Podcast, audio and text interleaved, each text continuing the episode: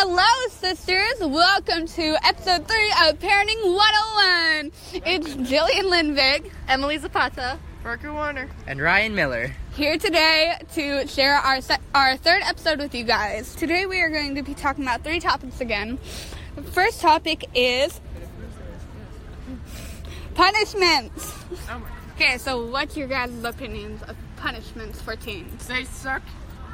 Okay. Well, not. Well, I'm saying they suck for me. I, I didn't know you meant for teens. I mean, of course, punishments have to happen, but I They agree they have suck. to happen. I And I agree it. punishments have to happen. you Depending- also agree that they suck. On the age, I feel like you shouldn't take away your kids' privacy completely, but do something that will teach them a lesson and remind them not to do it again. What do you think? Uh, yeah, I agree with that. But, like, for punishments, I feel like phones shouldn't be taken away because phones are the main, uh, like, way of communication that teens use nowadays. And I feel like taking away um, their phone could, like, cut off, like, connection their, yeah, their connection to someone they trust and they want to talk to if something bad is going on or if they want to talk to someone. I agree. Like, I feel that it is a need that you need to punish your kids. That sounds bad, but oh well. Um, yeah, you should punish your kids if they're like acting bad or if their grades are failing or if, um, well, not like punish them, but like take away privileges such as like TV privileges, um, Going phone, out, maybe. going out, yeah. And if their grades are bad, then you can maybe restrict phone time so they can focus on their schoolwork more Yeah. and studying. Also, if like their room's dirty or something such as that. Okay, second topic is dating. Oh boy. Does that say menopause? Go. Hopefully, the teacher will cut that part out. Okay, we're talking about puni- oh, Wait, no, dating now. Sorry. okay. You were stuck on the last topic. Okay, so I don't know. Go. Um, I would say if it's your kid's first boyfriend or girlfriend, you want to maybe not be so nosy in the relationship, but make sure everything is going okay. Hey, okay.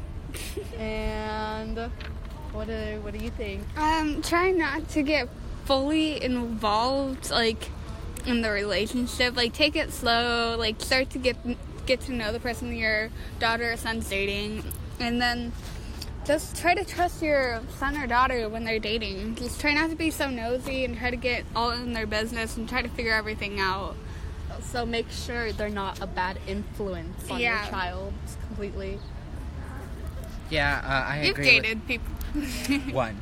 Anyways, I feel like once your child starts dating someone, you should get to know the person like as soon as possible to like see if this is the type of person you want your kid hanging around. You know, um, um, just just to make sure your kid's not hanging around the like the wrong sort of crowd or and you know his his or her friends um, to make sure they're good and not doing any bad things that you wouldn't normally let your child do. I agree. Okay, so third topic. Parker oh, Parker, you want to say Do anything? you have anything to say about About dating. dating? first boyfriend or girlfriend? I wish I had one. Do you have any advice to give the parents? About I don't know anything about dating. I've n- I've never been on a date or well, and I I've like I've never really really had a lover. Do you think parents should let their kids go out on dates? I mean, there's a lot of danger to it, definitely. Like, what if, what if that partner, like, not if like that partner is like, act, so what? Sometimes all partners who like seem like they're seem like they're trying to do well may have like a problem with them, like a mental problem or something like that. So you need to be careful with that aspect. You didn't, you guys didn't talk about that thing, right? Mm-hmm. Okay. Okay, our third and final topic will be moder- monitoring. So, what's your guys' opinion on moder- Online Mon- monitoring. Yeah. Um, I think if your ki- your child has generally, you know, been good and responsible growing up, then there's really no need for it. But if you know your child like has been, you know, flunking their classes or been engaged in some bad activity, you might need to check up on what they're doing online or who they're talking to. Um, Yeah, I think that's pretty much it. I haven't been on. I've been like on the online places, but I haven't been on them lately. I'm just like I'm. Ever since the notifications on my phone got turned off, I haven't really been been been hanging out with like my online friends like on the Discord. Do you think parents should onli- monitor their kids' activity online? Well, there's, there's definitely some necessity in it. I'm, I'm like, I don't really want my parents just constantly checking on what I'm saying and what I'm doing because things happen on there. But I guess it's a necessity sometimes. I would say monitoring everything your child is doing, reading their text messages and going through like what they search is a bit much and very unnecessary.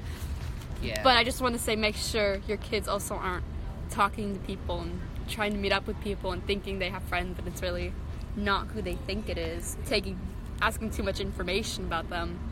Yeah, because they could be dealing with like a catfish or someone trying to take over them and use them.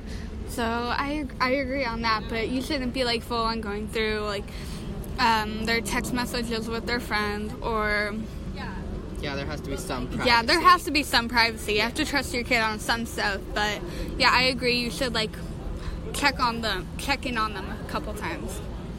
Okay, I think that's the end. Well, I hope you guys enjoyed our three episodes. We'll see you later.